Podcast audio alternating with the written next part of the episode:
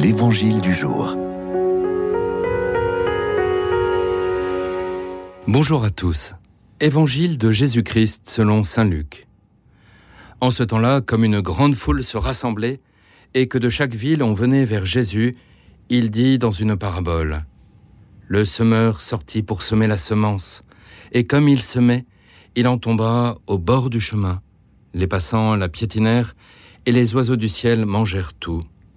Il en tomba aussi dans les pierres. Elle poussa et elle sécha parce qu'elle n'avait pas d'humidité. Il en tomba aussi au milieu des ronces, et les ronces en poussant avec elle l'étouffèrent. Il en tomba enfin dans la bonne terre. Elle poussa, et elle donna du fruit au centuple.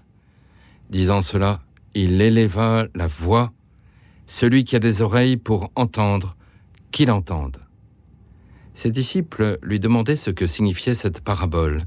Il leur déclara À vous, il est donné de connaître les mystères du royaume de Dieu, mais les autres n'ont que les paraboles. Ainsi, comme il est écrit, ils regardent sans regarder, ils entendent sans comprendre. Voici ce que signifie la parabole. La semence, c'est la parole de Dieu. Il y a ceux qui sont au bord du chemin, ceux-là ont entendu, puis le diable survient et il enlève de leur cœur la parole pour les empêcher de croire et d'être sauvés. Il y a ceux qui sont dans les pierres. Lorsqu'ils entendent, ils accueillent la parole avec joie, mais ils n'ont pas de racines, ils croient pour un moment, et au moment de l'épreuve, ils abandonnent.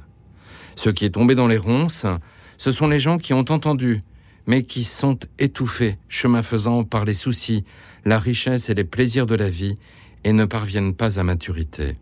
Et ce qui est tombé dans la bonne terre, ce sont les gens qui ont entendu la parole dans un cœur bon et généreux, qui la retiennent et portent du fruit par leur persévérance.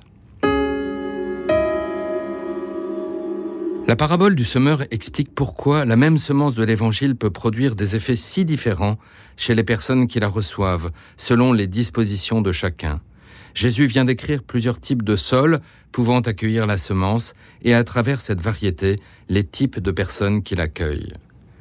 C'est ce que le pape François nous explique. Notre cœur, comme du terreau, peut être bon. Alors la parole donne du fruit, beaucoup de fruits. Mais il peut aussi être dur, imperméable. C'est ce qui se passe quand nous écoutons la parole, mais qu'elle nous est indifférente, ne nous touche pas et n'arrive pas à pénétrer chez nous. Oui, notre cœur peut être de pierre, dur, inaccessible à une parole qui veut nous remettre en cause. Oui, notre cœur peut être étouffé par les ronces du péché, les vices en lutte avec Dieu qui étouffent sa présence. Ce sont surtout les idoles de la richesse mondaine, une vie avidement vécue que pour soi-même, pour les biens possédés et pour le pouvoir. Si nous cultivons ces ronces-là, nous étouffons la croissance de Dieu en nous. Il faut arracher cela.